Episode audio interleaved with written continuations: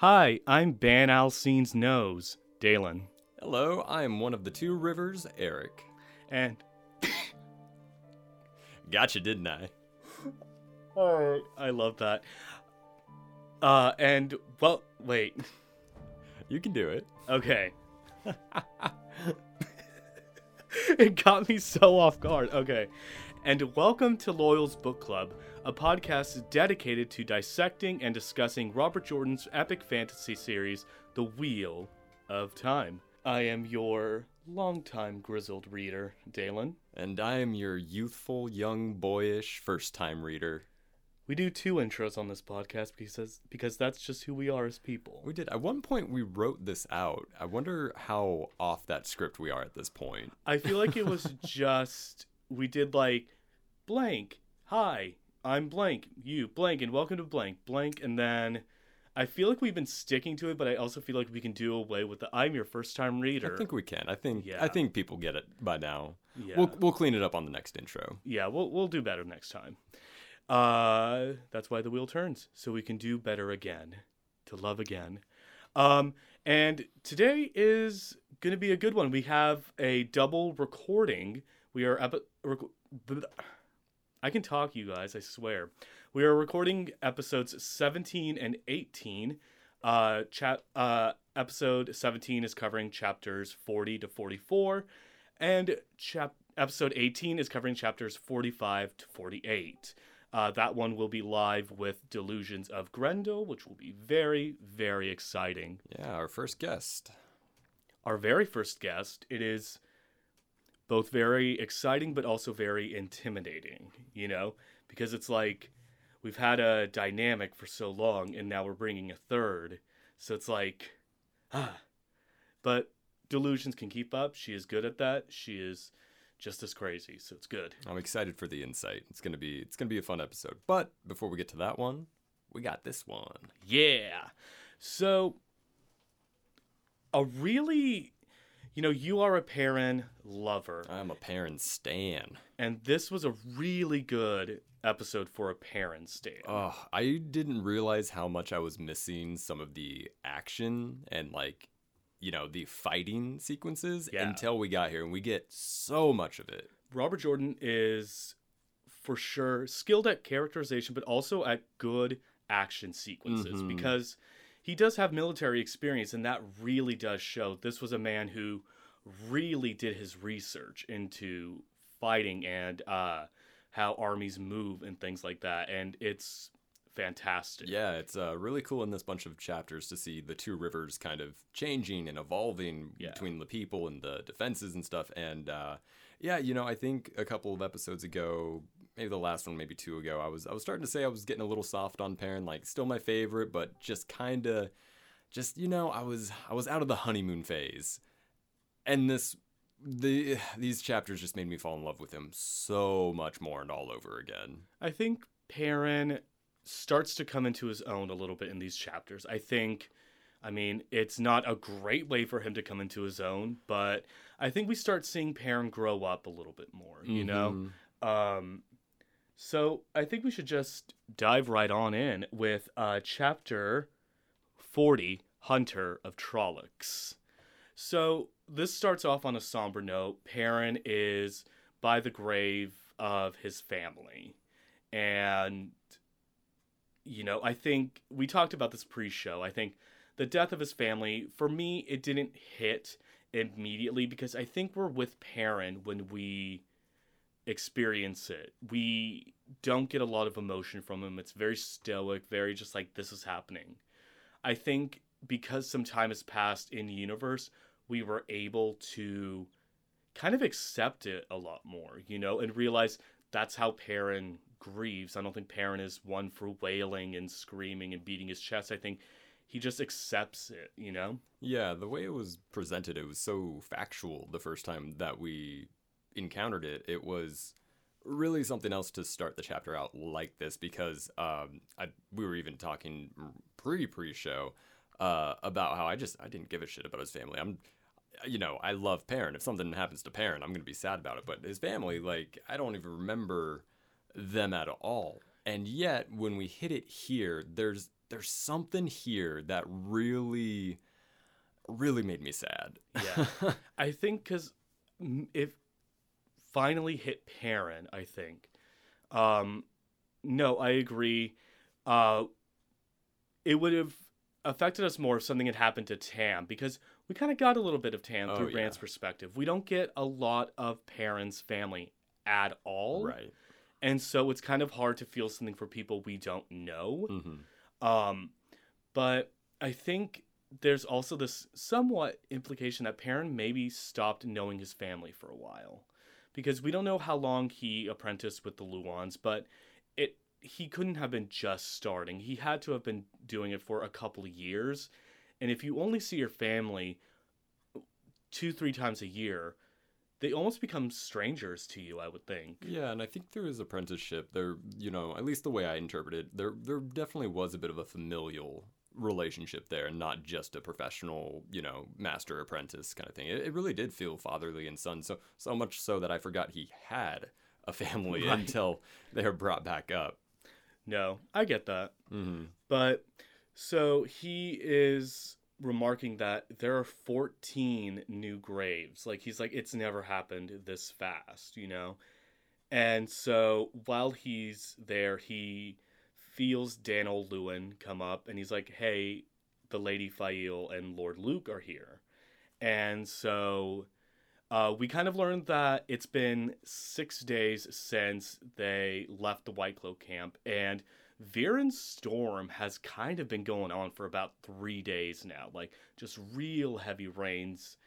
And again, I think we n- get new glimpses into what the Aes Sedai can do. And, you know, we kind of got this in the last episode where Liandrin talks about you can boil blood in someone and because the weaves are so close to healing that Chesmal Emry, who is one of the Black Sisters, found out how to do that. You know, we're slowly peeling back the layers of what they can do, and it almost puts them at this almost unstoppable sort of thing. What else can they do? But then you kind of see how fractured the Aes Sedai are, and it's kind of like, hmm, you know? Yeah, it's uh, you know, they're fast approaching god tier in Yeah. terms of our powerful players, and uh, I don't think it's any mistake that from the beginning they were so mysterious, and what we got was just the rumors of people that heard rumors of them. You know, it it it was really such a smart room to be as vague as possible at the beginning because Yeah. now we're getting because personally, you know, for me, for a first time reader, uh, I love it.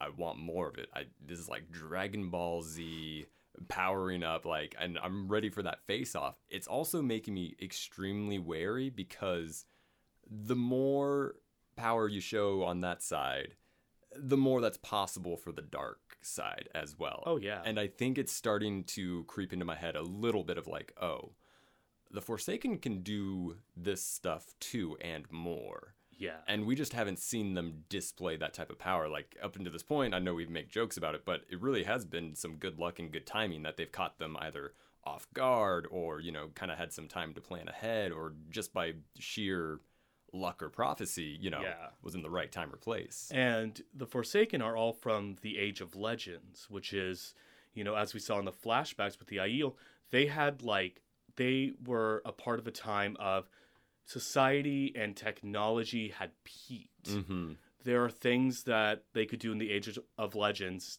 that they can't do now. So Right. that's another factor. So it's very intimidating and uh, it's more intimidating when we can't really be certain of what their motives are. right Verin, we kind of have an idea, but Alanna is another one where we kind of go, what do you want? And Perrin even questions this because he goes with Daniel to where there's about 50 of these. Uh, so we are calling them Perrin's puppies because it's our podcast. Um, so the puppies are all chilling, and there's Lord Luc. And there's something about Luc that I read in this uh, section that kind of made me go, that's probably not thank you for uh thank you for bringing up his name first before me because I was definitely going to go with luck. Uh, and then I realized it's like, no, no, no, no, no. Go, go, go for the, go for the second instinct. So Yeah. I, I, I had a feeling it was going to be Luc. It's Luc.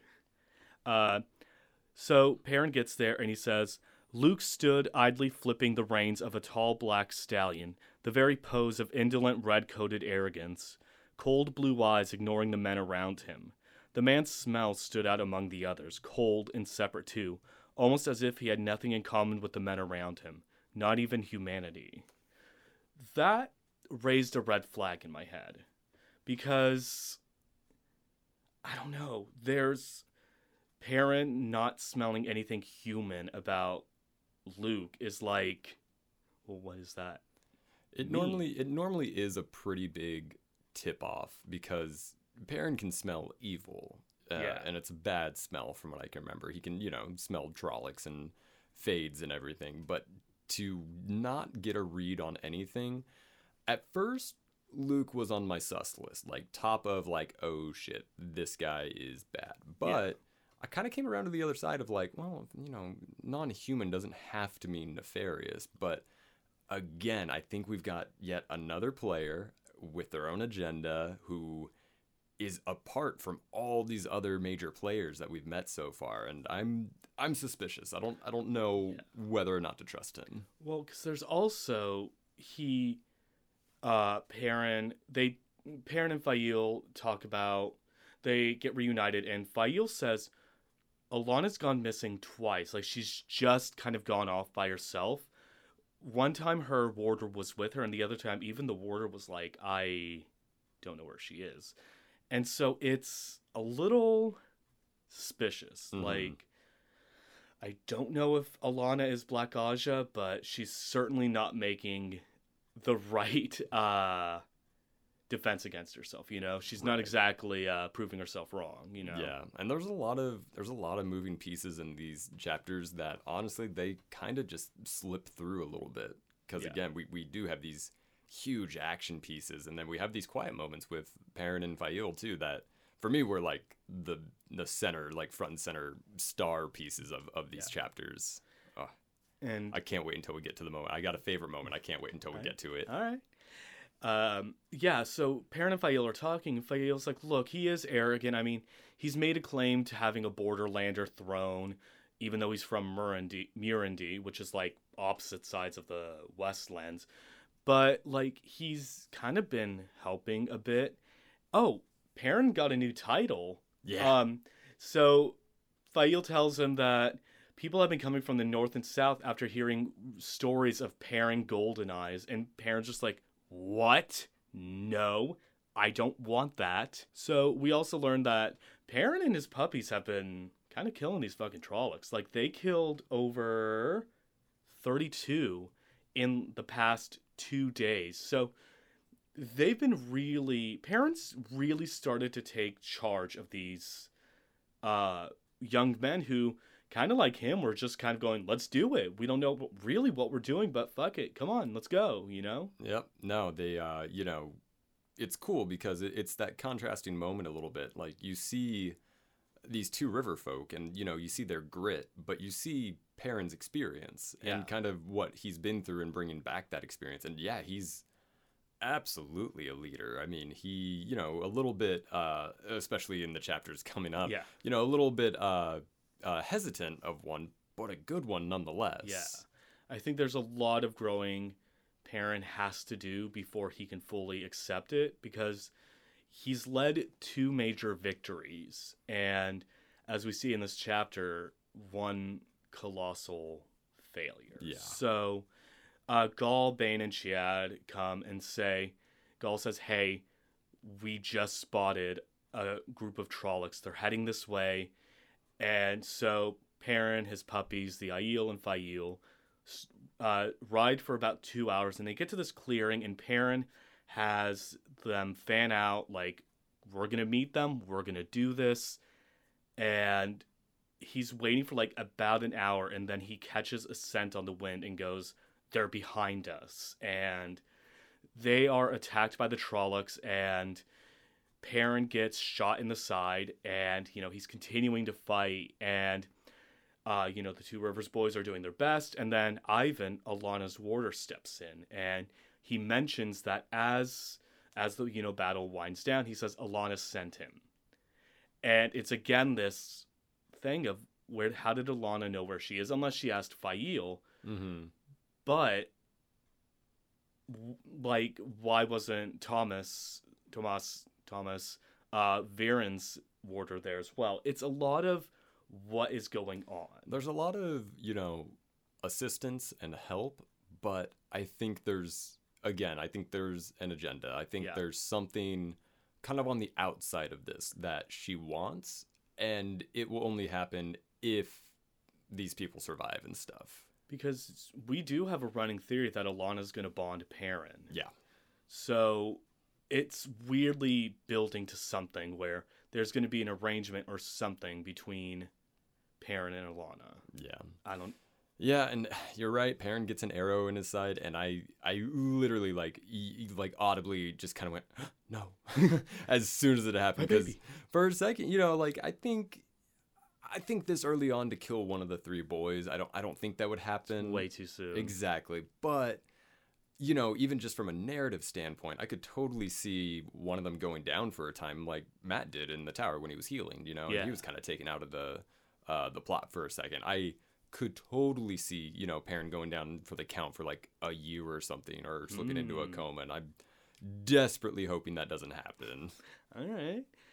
Um, well, Perrin doesn't go down, but a couple of the two Rivers boys do. 27 of them, to be in yeah, fact. Um, it's Yeah. a grim moment because just four or five chapters ago, these boys were like, yeah, let's do it. And, you know, they mentioned seeing what is in a Trollocs cookpot for the first time and just horrified. And you see this grim acceptance uh, once the battle is all gathered. Will al'Seen goes to Perrin and goes, uh, what is his name? Um, he said Kenley, his head is sitting in the nook of a tree, and the rest of his body is in just sitting against the uh, base of the tree, and said his cold won't bother him anymore. And it's very battlefield talk. I feel like, you know, I feel like I I listened to the Great Courses Plus because I'm educated. Um, I was listening to one about World War One and about how men in the trenches would just kind of use that sort of grim humor to kind of just move on and not let it affect them. But Perrin is ju- it's weighing on him. He said 27 people that I killed through my own fault, and you know it's a thing of Faile and Ihvon say to him, "You can't really blame yourself." Um, believe it's in this chapter. Faile goes, "Oh no, not yet. That's the next chapter." Um, so they kind of uh, so they can decide to march on. Ihvon goes, "We got to get somewhere. There could be more Trollocs." And the chapter ends with them hearing the sounds of violins and laughter, and they've come upon the Tuatha'an. So we get the Tinkers again. Tinkers are back, baby. Baby. Bam, bam, bam. Which is good because they they'd been they'd been gone for a while. I'm I'm happy to see them back, but extremely nervous yeah, it's not a good. It's because they are the pacifists, right? yeah. Yeah, this is not the best place for them to be No. right now.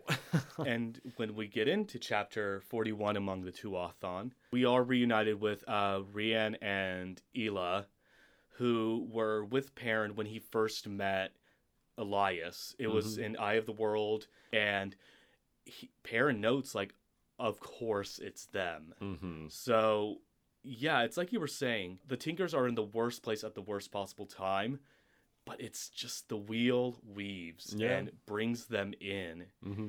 And so, of course, the Aiel are like, yeah, we're not sleeping near the Tinkers. And Perrin's like, huh, I wonder why. And he hears either Bain and Chiad mention the Lost Ones. Mm-hmm. And so it's so interesting knowing the nuance of why the Aiel don't want to be with the Tinkers. Because, like, Perrin and Mat both have had experience with the Aiel going, I'm not going near the Tinkers. We know why. Right. And Rand knows why, but they don't. And so it's kind of nice to be in on it. And we gotta go, A Huh? bit of that dramatic irony. yeah, we are the smart wetlanders, you know? Mhm. So again, the Tinkers go, we follow the way of the leaf. you are very much welcome to our fires. And Perrin gets off the horse and he is taken to Raen and Ila's wagon. And of course, he's very injured. The wound is infected and the arrow is barbed. And yeah. they're just like, wait here, dude. We're going to get someone from the two rivers to heal you. Uh, Ila makes a poultice and a sleeping potion for Perrin. And so this is the cha- this is the moment where, you know, Perrin is really upset about the loss of those 27 men, as he should be. Perrin says to her, you know, I did this because I either wanted justice or revenge, and maybe I still do, but who am I to lead these people, you know, in this quest where they're going to still die for me? And she says, Do you think the Trollocs will go away because you decide your motives are not pure enough? The heat in her voice made him raise his head, but she pushed it back to the pillow almost roughly. Are they any less vile? Do you need a pure reason to fight them than what they are? Another thing my father says the worst sin a general can commit, worse than blundering, worse than losing, worse than anything, is to desert the men who depend on him. It's almost, you know, if it wasn't so honest, it would border on emotional manipulation because that's exactly it. Uh, Perrin is a very empathetic person. He's a very sensitive guy. Yeah. And while this does weigh on him, I think that's almost a viewpoint he didn't even think about Yeah. of quite literally the opposite. These people are depending on you. It's this isn't about you anymore. This is about a lot of people. Yeah. And Fail, again, it's a thing of a Saldaean Saldaean culture is she talks about I have two brothers who are fighting in who one of whom fought in the borderlands. Like Trolloc invasions are just part of the course. hmm So you have that who war is a constant thing versus Perrin who grew up in the two rivers where it was blacksmithing and little to no vi- exposure to violence or war or soldiers or anything. Yeah, there's still an innocence there. Yeah. And so Perrin is just having to come to terms with this. And I think Faile is very much that person who says, You're not going to discover this for yourself Right. you kind of have to learn it on your own, and I'm sorry. So uh, Aram comes in, and he goes like, "Oh, is Egwene still here? You know, have you seen her?" And Perrin just shuts him down with that. She's Aes Sedai. She could rip your heart out with the weave. Go away. Yeah, he doesn't. It's so funny because like I've never seen Perrin let anybody get under his skin except for this one guy that we met so long ago, Yeah. and for that to be just still there. I love it that like Aram, Will al'Seen, like any like dark-haired young man, he's just like, ugh. hmm And I'm just like, just say you have a type. Just say you have a type, Perrin, and let's just move on, you know? Very fixated on these men. But we finally get the whole truth from Faile. We do. Faile is not a merchant's daughter, nor she is, is she a shepherd's daughter. She is a lady. She is a lady. Capital L lady. She is a lady, and her father isn't just any man. He is, and this is a full sentence of a name. Her father is Davram of House Bashere, Lord of Bashere, T- Tyr, and Sidona, Guardian of the Blight Border, Defender of the Heartland, Marshal General to Queen Tenobia of Saldaea. So Faile is cousin to a queen. Yep. It's it's a great like what the fuck? I it was so refreshing that somebody's identity wasn't something nefarious or Yeah. menacing. I'm so happy it's a royal bloodline that, you know, kind of leaves and tries to basically get out of that life a Yeah. bit. And Ugh. it made me like Faile a lot more and made her story a lot more interesting because she talks about how, like we said, her brother, one of her older brothers, died in the uh, blight fighting the Trollocs. Mhm. The other died in a hunting accident. She became the eldest uh, child, but she's a daughter. And so essentially, all she was doing was learning about running the estates and all that. And she said, I want to fight. So she learned and she heard news of the great hunt for the Horn of Valere and she went, fuck it, leaving. Yeah, recontextualizes a lot of uh a lot of what's happened up to this point and I I love it. This is such a good rug pull. Yeah. And no, knowing who she is, kind of from when we meet her in the last book, you're like, yeah, that makes sense. Mm-hmm, exactly. I think that sort of not defensiveness, but sort of need to prove herself and kind of go, no, I'm here for a reason. You're not pushing me away. Mm-hmm. I think, I think coming back to this uh, Saldaea and to her home, sort of with her tail tucked between her legs, is kind of not an option right now. Right. So she kind of has to push forward. And I think, I don't know if there's not like she sees Perrin like her brothers, but there is that sort of like, my brother was going to lead armies. mm-hmm. And since he doesn't get to do that, I get to see someone do that, you know? Yeah, I think too it's a bit of a it's a breakaway from her life and I think there is a need to be independent. There's a you know a refusal to be treated as a lady even before her identity was, you know, uncovered and, and Yeah. stuff. I I think she fights so hard against that and uh no, it makes me respect her all the more even retroactively. Yeah, because you see like a lot of that way in the way Perrin treats her. Mm-hmm. Like, I think it's especially why she got angry with him in Tyr, because, you know, the husbands leave the women at home to fight and then maybe die. She's like, no, we're not doing this, you know? No, it's a really great nuance to Faile, and I'm really glad we got to see it. And we also have Perrin telling Faile about his wolf abilities. Mm-hmm. Not quite his ability to smell emotion, because why would he reveal that? But um, he talks about Elyas and all of that, and um, they dies. yeah, Perrin dies. That's it. oh, but we also find out they're in love. yeah, they are. Because Perrin's like, uh, how could you like someone like me? She's like, the term is love, Perrin Aybara. And it's like, oh. I also love that Perrin's like, your parents won't approve of me being a wolf boy. And she's like, my dad won't, but my mom, my mom would, my mom's down for that. My mom's like, do you live your life? You know, kind of like, hey, he runs with wolves, but he could be king of the wolves. And Perrin's like, no. Which is insane to me that he's thinking of like parents' approval in the middle of all of this, and in the in the middle of all of this on a grand scale. It's it's like Baird, it- you lo- you stupid lover boy. Yeah. There's a lot of stuff going on. Maybe maybe maybe knock that down on the priority list a Yeah. little bit. Put it down like three or four notches, then you're good. But yeah, they're in love. Perrin and Faile sit in a tree. K I S S I N G. First comes love, then comes spoiler. No, again. Then comes marriage, and then baby. That's not all. That's not. Gaul is playing basketball. Jesus Um, Christ. so the chapter ends with uh, Faile gently, quote unquote, gently giving Perrin the sleeping potion, hmm and Perrin knocks out as she says, "Sleep, my wolf king," and then he dies. And then Perrin dies. Uh, no, he actually goes into the wolf dream because we are Mhm. going to chapter 42, A Missing Leaf. So this chapter's a big oh shit moment because essentially Perrin is in the wolf dream and he does his little hippity hop um, and he finds himself at the way gate of Manetheren and it's wide open. Someone has come along, unlocked it, and put the second Avendesora leaf inside so now people can get out.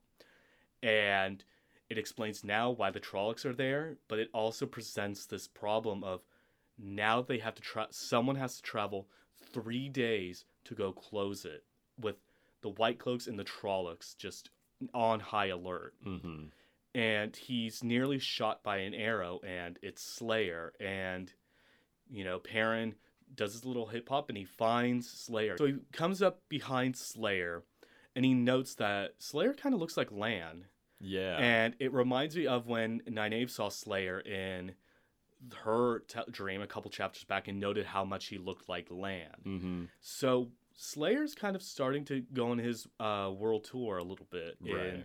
The dream worlds. And so Slayer escapes Perrin's grasp, and Slayer starts talking to Perrin. And Slayer essentially takes the blame for opening the Waygate to, because he's like, I wanted to throw the white cloaks off balance, and I wanted to make sure that the renegade is killed. And so the renegade is, of course, Padan Fain.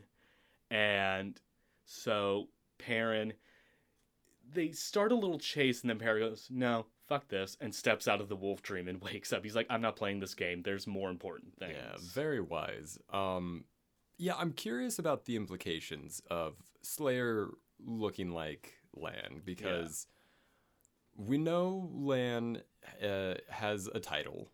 Uh, he is.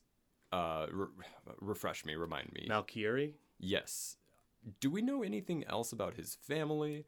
Are we possibly dealing with Lan's brother? I would I would love for there to be a bit of a a brother v brother. So his parents are definitely dead. Mm-hmm. Um, and there wasn't any mention of him having any siblings. So that doesn't mean So it's, not, a firm. impossible. It's not impossible for Slayer to be Lon's brother, but he did have an aunt and a cousin who vanished in the blight. okay.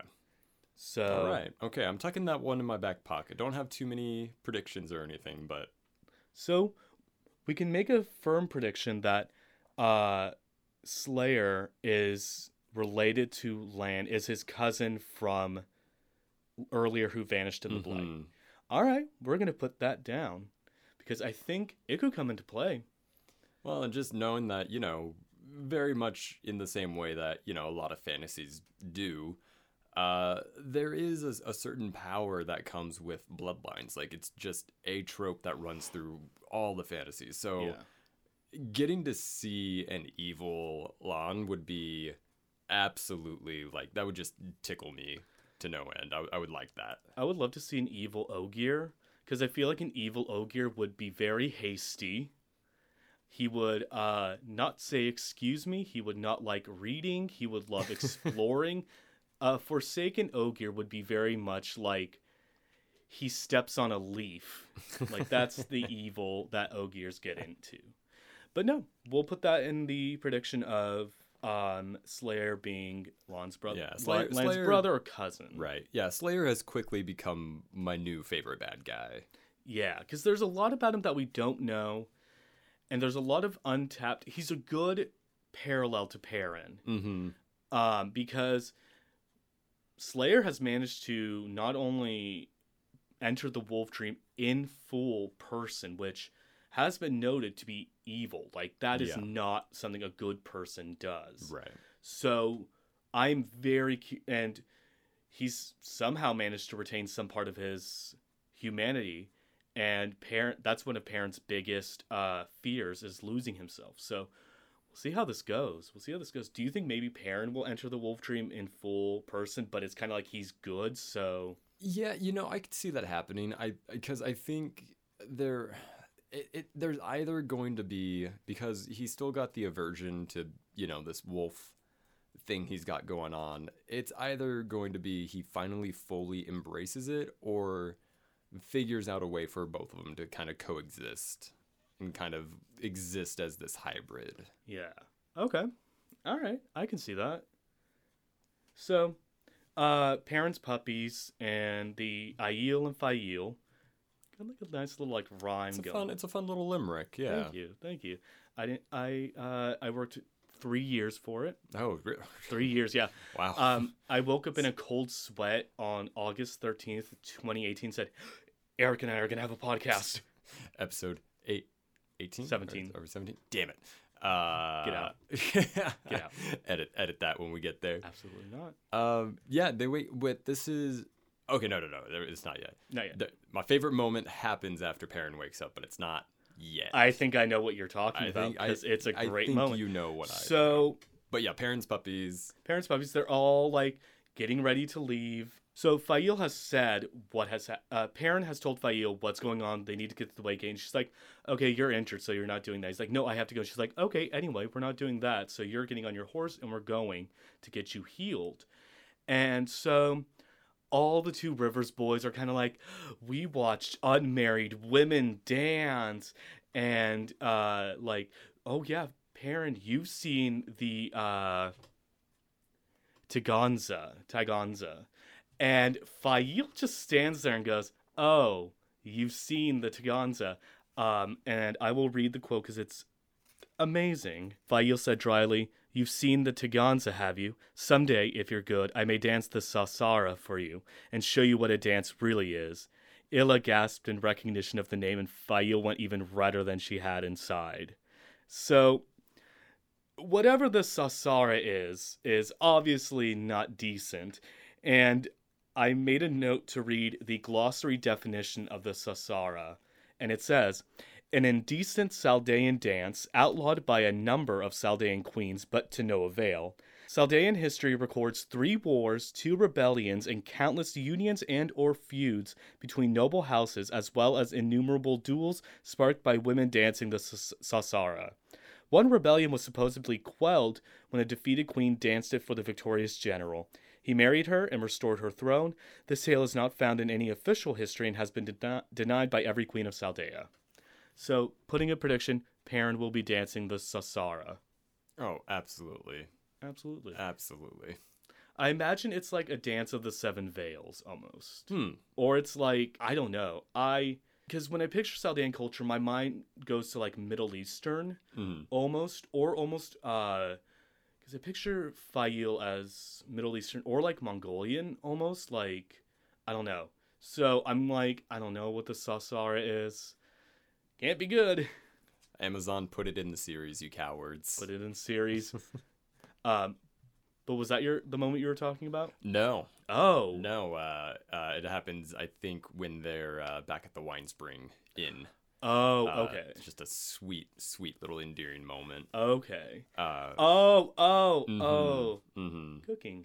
Yeah, yeah. Okay, that, well- that and the we'll get there. Look up there. So, um, yeah, I love the Sa'sara. It's a fun little element of the series, and a shame we haven't seen it done yet. You know. Yeah. So I bet you we will. And that's that's that's a prediction I've got. We're All we're, we're gonna We're see gonna see it. the We're, we're gonna see it. all right, all right. Perrin, warm up those hips. Um, Stretch. stretch. So we see. So the puppies, Faile, Aiel, and Perrin are all loaded up, and so is Ihvon. I forget Ihvon's there.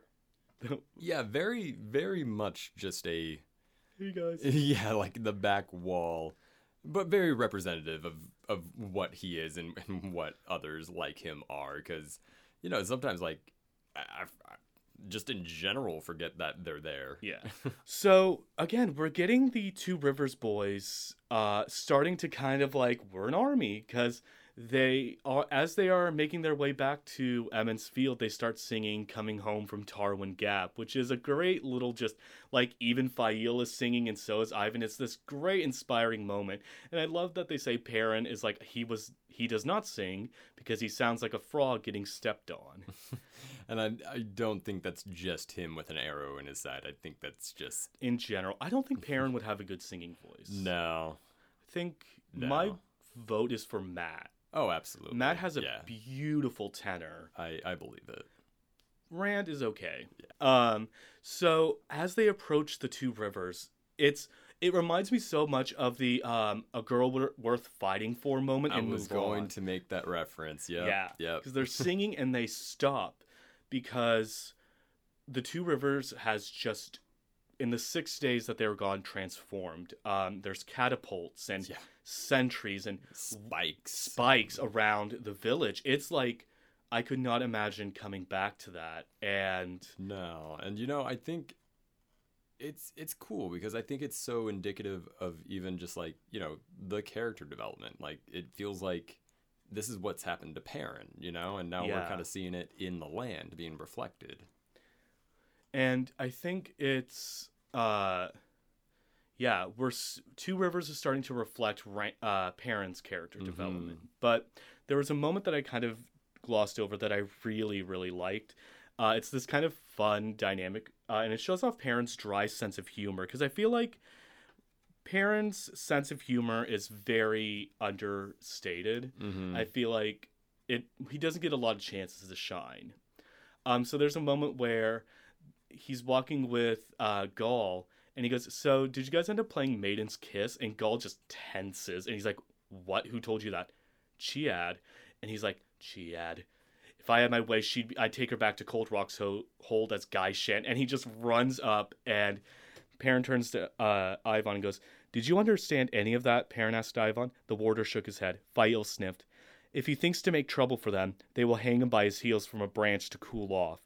Did you understand it? Perrin asked her. She walked along, looking Uh, she walked along, neither looking at him nor answering, which he took to mean she did not. I think I might have to find Raen's camp again. It has been a long time since I saw the Taganza. It was interesting. She muttered something under her breath, but he caught it. You could do with hanging by your, the heels yourself. He smiled down at the top of her head. But I won't have to. You promised to dance this Sa'sara for me. Her face went crimson. Is it anything close to the Taganza? I mean, there is no point otherwise. You muscle brained oaf, she snapped, glaring up at him. Men have thrown their hearts and fortunes at the feet of women who danced the, the Sa'sara. If mother suspected I knew it, her teeth clicked shut as though she had said too much, and her head whipped back to face forward, scarlet mortification covering her from her dark hair down to the neck of her dress. Then there isn't any reason for you to dance it, he said quietly. My heart and fortune, such as they are, already lie at your feet. Smooth as fuck, Oh, I. Perrin has his little moments where he goes like, "I'm not good with women," and then he drops some shit like I that. don't know, fucking debonair. Exactly. Cold as ice. give me some. uh Give me some ice. Um, but so again, we we're gonna go back to the change in Emond's Field. I mean, we get the Perrin Golden Eyes chant, and it's so funny because like. Cenn, he's marching through the crowd, and fucking Cenn Buie picks up a kid, puts him on his shoulders, like, there he is. I'm like, my dude, you were like 20 seconds away from going to the White Cloaks like two days ago. Like, let's relax here. But I think what we've been saying, Perrin's a symbol. Yeah. And, you know, there's the big banner of the wolf's head. mm-hmm. Um, I mean, it's like Perrin, this is bigger than Perrin has Yeah. realized. And I think it's jarring for anyone to come home to, you know? Yeah, and if it's not in this chapter, it's definitely one of the ones following. But you know, Faile claims that he's gonna be Lord of the Two Rivers Yeah. one day, and honestly, yeah, I could, I absolutely want to see that. Yeah. I can, I think that is the next chapter that we get to. Gotcha. that she says it. But yeah, Perrin is Lord of the Two Rivers. I think Mhm. It seems natural for him. yeah. Um, so we come to chapter 41, Care for the Living. A very heartbreaking chapter. Um, so, so what happens is they are all riding towards the Winespring Inn, and it's been this great celebratory moment. The family see their sons, and they're like, "Whew," and then, uh, they hear the cheering voices, and then it goes. It was the other voice his Perrin wished he could not hear. Where's Kenley? Mistress Ahan was a handsome woman with streaks of white in her nearly black braid, but she wore a fear filled frown as she scanned faces and saw eyes flinch from hers. Where's my Kenley? Billy, old Hugh Aldai called uncertainly. Has anyone seen Billy Aldai? Hugh, Jared, Tim, Coley. In front of the inn, Perrin fell out of the saddle in his need to escape those names, not even seeing whose hands caught him. Get me inside, he grated. Inside. Tevin, Harold, had. The door cut off the heart heart lost wails and the cries of Dael al'Taron's mother for someone to tell her where her son was. In a Trolloc cookpot, Perrin thought as he was lowered into a chair in, for, in the common room. In a Trolloc's belly, where I put him, Mistress al'Taron, where I put him. Faile had his head in his her hands, peering into his face worriedly. Care for the living, he thought. I'll weep for the dead later. It's, I think again, it's the reality of what war is and the reality of what Perrin's duty is is hitting him, and I don't think Perrin knows how to deal with that yet. No, I think, you know, very much like Rand has really kind of come into his understanding of his duty and kind of his, you know, station. Uh Perrin is struggling with it a bit. You know, he he can't quite set aside his feelings and it is. It's, you know, he's been on an adventure, but this I think is his loss of innocence Yeah. now. I, you know, Because I think Perrin has fairly stayed neutral in all this, but I think. I think it really hits the 27 men that he lost because he can verbalize it to himself. But there is putting a reality to it of parents not ever seeing their children again. And it's not even, we led them to fight against other humans. It is to Trollocs. They died in, hopefully their death was quick because we know Trollocs like to play with their Mhm. food. Well, and season that with these are all two river folk. I mean, these are people he grew up with. Yeah, you know, these are people who, again, farm boys, shepherds. Mhm. These are people who have never fought in a war before, and it's too much for him, you know? So it continues. He sees Verin has been taking notes, and we get a little word from Verin that Luc has been causing a little bit of trouble with the White Cloaks. Like him and the Coplans and the Congars have been going to the White Cloaks and been like, "You're not welcome in the Two Rivers anymore." And it's kind of like, "No, don't do that." And so then there's three Emond's Field boys who come in and are like, "Hey, tell us all about your travels and all of that." And he recognizes one of them as Ewin Finngar, who was uh, in Eye of the World when Rand and Mat are in uh, the wine spring and unloading the brandy barrels. Ewin was this little kid that kept following Mat around, and and we get to see him all grown up and. yeah. They ask him about his travels, and Perrin like kind of gives him a abridged version because it's like I'm not going to tell you guys about like Rand being the dragon reborn. Yeah, which is probably just a, a, a good move at the moment. Yeah, because Tam and Abell come in, and Loial comes in, and uh, he tells Loial about the Waygate, and Loial's like, "Shit, okay, I'll do it." And Perrin's like, "No, it's my duty." And like, they're all the while they're all waiting for Alanna to get there. They've sent for Alanna to heal, and again, where is Alanna? What is she Mhm. doing? And um, another important thing the Winespring Inn's kind of been decked out. There's weapons that probably are a little rusty, haven't seen the light of day in decades or ever. And by the stairwell, there's a barrel of swords. And as Mickey Mouse once said, ho ho, that's a secret clue that'll come into play later. But uh, so Alanna finally appears, and the fever has started to set in with Perrin. And the chapter ends with him being laid on a table, given a stick to bite, and he feels the power, a rush of pain, and then he blacks out. So, a very tough chapter, you know, but a very quick one at that. But it sets the scene for what is going to happen. And so we reach the final chapter of this episode, chapter 44 The Breaking Storm. So Perrin wakes up and he is still a little weak from all of that. And he finds out that Gaul and Loial have left to close the Ma- uh, Waygate. Perrin's like, oh, I know what to do in my weak condition. I'm going to get up and try to go. And Faile's like, no, you're not. And they end up tumbling down the staircase. And Mr. al'Vere comes in and is like, what the fuck? And Faile's like, he's trying to leave. And um, Mr. al'Vere tries to pull the, like, oh, Perrin, don't you want to be uh, in bed and all of that? And it's uh, cut off by the cries of Trollocs outside. And so they get out there and they found that uh, Verin and Alanna are healing this dude who just killed a Trolloc by himself. And it's kind of this moment of like, he did it! And then the Aiel come out and go, there's 500 Trollocs heading towards the village right now. But it is a great, phenomenal moment because we get to see the two rivers in action. We get to see uh, one of the big battles, first big battles of the two rivers, of you know, we get to see these people, you know, fight. And so Tam leads the archers, and, um, you know, Faile tells Perrin, do not fight. You are a general, you are a figurehead.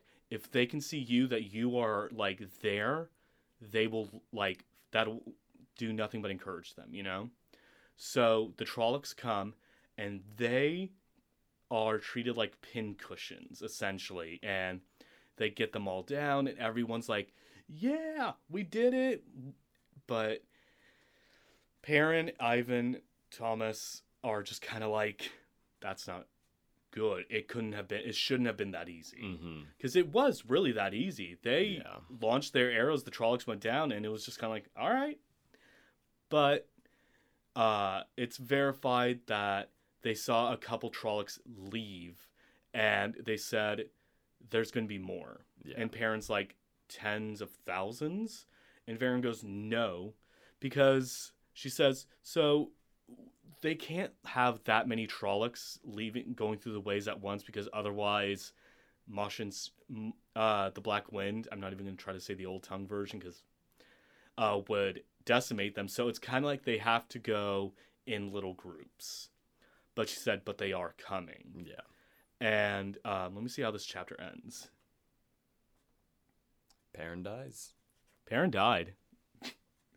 it was all a dream. so the chapter ends, and we're gonna end it on a cliffhanger here. I almost said cliff note. Um, we're gonna hang it, end it on a cliffhanger. So um, everything's calm and dandy until they hear cries of Trollocs coming from the south, and so Perrin and Faile ride over, and that is where this chapter ends. Yep. No, it's uh, it's a great, it's a great ending. It's a great grouping of chapters. Oh, get yeah. a lot of Perrin centric stuff happening, which I loved. Uh, and yeah, we, you know, it's it's crazy because when we first got to the two rivers, I I was seeing it more as like a, a means to an end kind of thing. But I'm getting the feeling that we're gonna hang out here for a little bit. That you know, we're gonna set up shop narratively here just for a second. Okay. Like, do you think uh, that's book five is kind of like more Two Rivers evolving? I think so. I think, you know, because again, yeah, just thematically with all of these echoes kind of happening and stuff, I think we are going to get the, you know, the return of the Manetheren blood essentially. You know, I think it's it is going to be a, a factor in that final batter battle. Batter? Batter, baby batter. Uh, Baby broker. batter baby batter bumper babies. Uh, I do think it'll be Last be batter. The last batter. That's. uh, I do think though that it is going to be a factor in that last battle All right. for sure. Yeah, I think I can see it now. The last battle. Perrin with his wolf uh, banner. Oh, it's Writing it. so Yeah. fucking cool. Yeah, Yeah, but we're not there quite yet. not not yet. We're we're getting there, and who knows what predictions I've made, which will come true, which ones won't, and some in between. yeah. Oh, believe me, you have been 100% correct on some of them and 100% wrong. But um, I think this is a good place to end it. Um, Perrin, who... Eric, who gets the gold star for the week? Uh, so I'm gonna start out with the uh, the color change first. Okay. Um, you get the color change because you skipped over my favorite moment, and it's the moment. That I I'm am going- so sorry. Oh my god. It- okay. It is the moment that I'm going to give the gold star to, though. I give the gold star to Faile for mending Perrin's shirt, doing the thing she said she would never do. It's such a good gesture of love, and it's just such a believable human moment that really cements these two together. And now Yeah. it's like. Before it was very much like Brangelina. It was like I this this this is some hot goss. I like that Perrin and Faile are together, but now it's like this real real thing, and uh, it's it's wormed its way into my heart pretty hardcore. All right. Uh, and clown of the week goes to me. I'm so sorry. No, but what haven't I skipped over that I've been like, oh shit, right? the next round of podcasts is going to be our podcast with a commentary laid over it where you can revisit all those moments. I still think uh, episode 100 is us listening to episode one. oh, that's going to be That's rough. gonna be. That's going to be Woof. I, I I would love that. But right now we got to focus on getting to episode 18. But we want to thank you all for coming out, listening to us uh, for our first live episode in a while. We've missed it. We've missed doing this. Yeah. Yeah, no, live live is good. Live is better. Yeah. And so um, we just want to give out our sort of release schedule, what the schedule is going to be like for the next uh, couple weeks or so. Uh, this Thursday, we're going to be doing two releases at once. We're releasing episodes uh, 15 and 16. And then next week, we will be dark because it is JordanCon, so I will be not here. But I will be releasing episodes 17 and 18 to feed the flames of your loneliness if you've missed us. And then the week after that, uh, we will be going live again. And then our and then the week after that, we'll be finished with the uh, the Shadow Rising. Yeah. Yeah, we're going to wrap this baby up. And we have a surprise special guest for that, which we will announce in the coming weeks. And then we have some fun uh, loyal spoils coming up. And then uh, we'll get into the fires of heaven, and that's going to be insane. The next the next leg of this journey. Yeah. Um, a very uh, fires of heaven I don't know where that joke was going. I don't even know where it started. A flaming leg of the journey. Gotcha. Get it? Fires, Gotcha. flaming, and then the podcast just cuts off right here. and Perrin dies. and Perrin dies. Yeah.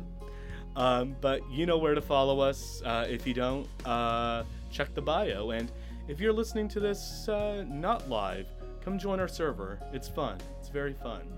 Uh, so, again, guys, thank you so much, and we'll see you next time.